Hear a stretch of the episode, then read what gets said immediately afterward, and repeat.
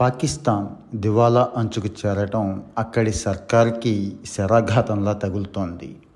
పాకిస్తాన్ అండదండలతోనే కాశ్మీర్లో అఘాయిత్యాలకు పాల్పడుతున్న ఉగ్ర మూకలకి ఇది చావు దెబ్బలాంటిదే ఉగ్రవాదులకు పాకిస్తాన్ నుంచి ఆయుధాలు నిధులు దొరకటం ఈ మధ్య కష్టమైపోతోంది.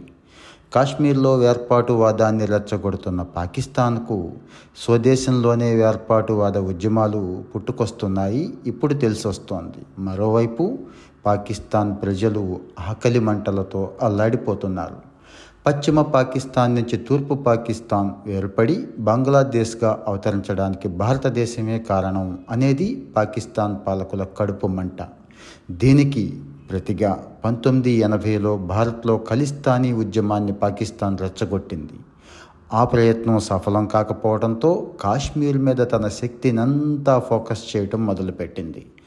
పాకిస్తాన్లోని రాజకీయ పార్టీలు ఎన్నికల్లో లబ్ధి కోసం కాశ్మీర్ సమస్యను ఉపయోగించుకోవడం మొదటి నుంచి జరుగుతున్నది. దీనికి భిన్నంగా వెళ్ళటానికి ఏ పాకిస్తాన్ రాజకీయ పార్టీ అయినా సాహసించలేదు. పాకిస్తాన్ ప్రజల కడుపులో ఆకలి మంటలు రేగుతున్నా నాయకులు మాత్రం కాశ్మీర్ హింసా కార్యకలాపాలతో అంటగాగుతూ ఉంటారు. ఒకవైపు ప్రజలు గోధుమ పిండి కోసం ఇతర నిత్యావసర వస్తువుల కోసం అల్లాడిపోతుంటే పాకిస్తాన్ ఫిబ్రవరి ఇరవై మూడున ఐక్యరాజ్య సమితి సాధారణ సభలో మళ్ళీ కాశ్మీర్ సమస్యను లేవనెత్తింది. ఇదే ఉదాహరణ. ఇంటా బయట ఘర్షణల్లో మునిగి తేలటంలో పాకిస్తాన్ ఆర్థికంగా కుదేలైపోయింది. దీని వనరులన్నీ విద్వేష అగ్నులకు ఆహుతైపోతున్నాయి. వీటికి తోడు నిరుడు ముంచెత్తిన జల ప్రళయం పాకిస్తాన్ దేశ ఆర్థిక వ్యవస్థను గట్టిగా దెబ్బకొట్టింది.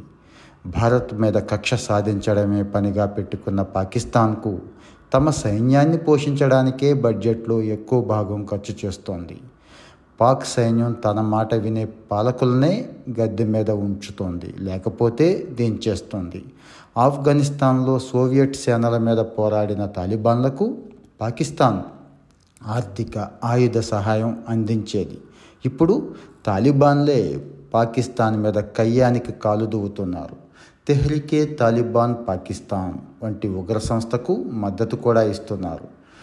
పాకిస్తాన్ సైనిక పోలీసు కేంద్రాల మీద టీటీపీ దాడులు చేస్తోంది. సరిహద్దు రాష్ట్రం ఖైబర్ పఖ్తూన్ఖ్వాలో తిరుగుబాటు ధోరణులను పెంచుతోంది. వీటికి ఎదుర్కోవడానికి పాకిస్తాన్ నానా కష్టాలు పడుతోంది.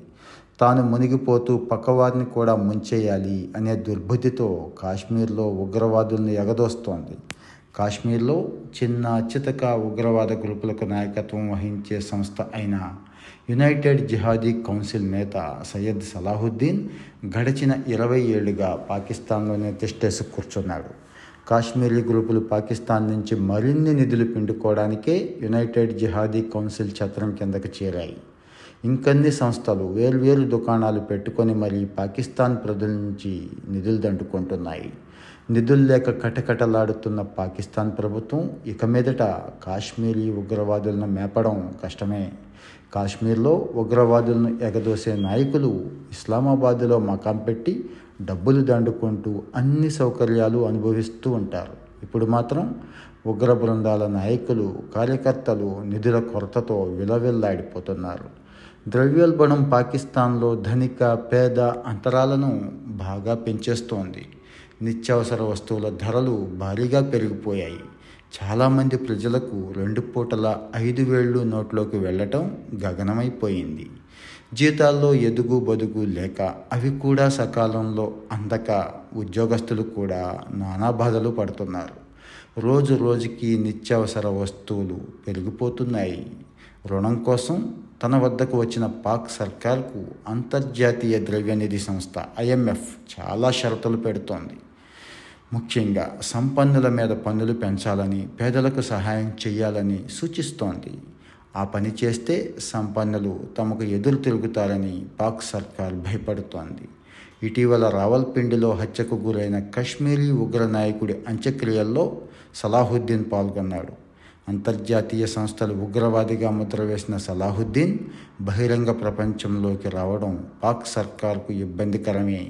ఉగ్రవాదులకు నిధులు అందిస్తూ అక్రమ ధన చలామణికి పాల్పడే దేశాలను చేర్చే ఎఫ్ఏటిఎఫ్ గ్రే జాబితా నుంచి ఇది బయటపడాలనుకుంటున్న పాకిస్తాన్కు ఇది పిడుగుపాటు లాంటిదే.